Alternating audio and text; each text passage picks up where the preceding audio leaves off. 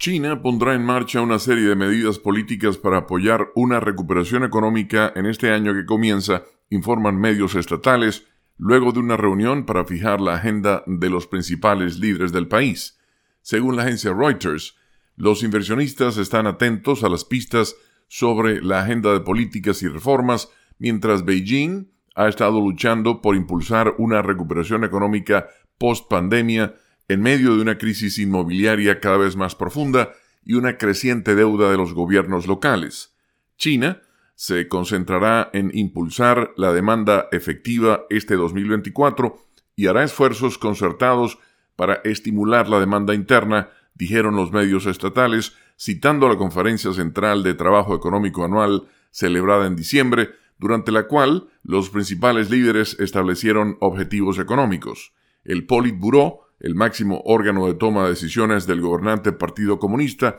dio a conocer que la política fiscal se fortalecería moderadamente y será flexible, moderada, precisa y efectiva para ayudar a impulsar la recuperación económica. China planea implementar recortes estructurales de impuestos y aranceles y planea además una nueva ronda de reformas fiscales y tributarias, dijeron los medios estatales, y agregaron que el gobierno mejorará la estructura del gasto fiscal para apoyar tareas estratégicas. China mantendrá una liquidez razonable y suficiente y garantizará que la escala de financiación social y oferta monetaria coincida con los objetivos esperados de crecimiento económico y niveles de precios, según medios estatales. China guiará a las instituciones financieras para que aumenten el apoyo a la innovación tecnológica, la transformación verde con medidas medioambientalistas, las pequeñas y microempresas inclusivas y la economía digital. Es probable que el gobierno dependa del estímulo fiscal, especialmente del gasto en infraestructura,